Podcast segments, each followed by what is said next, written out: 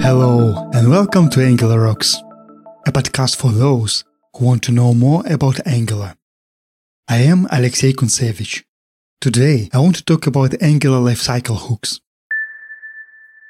Nothing is permanent. Everything is going through the process of creation and destruction. And so, Angular components and directives are going through the same process that is called a life cycle. The life cycle starts when Angular instantiates the component or directive class, and it ends when Angular destroys the instance of that class. There are a lot of things happening in between. For example, things like the rendering and checking for changes. Sometimes we need to tap into the lifecycle events to get control over it. In order to do so, Angular has functions called lifecycle hooks. There are multiple lifecycle hooks that are available.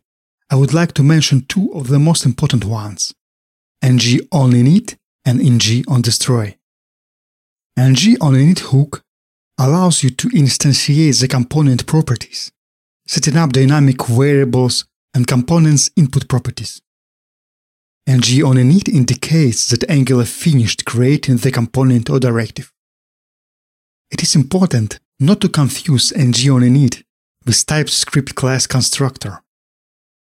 TypeScript class constructor has nothing to do with Angular lifecycle hooks at all, and it is mainly used to inject services. In case if you want to find out more details on that topic, listen to the Angular dependency injection episode here at Angular Rocks. Another lifecycle hook that I want to talk about is called ng on destroy ng on destroy is taking place when Angular destroys the component or directive. For example, when a user navigates to another route.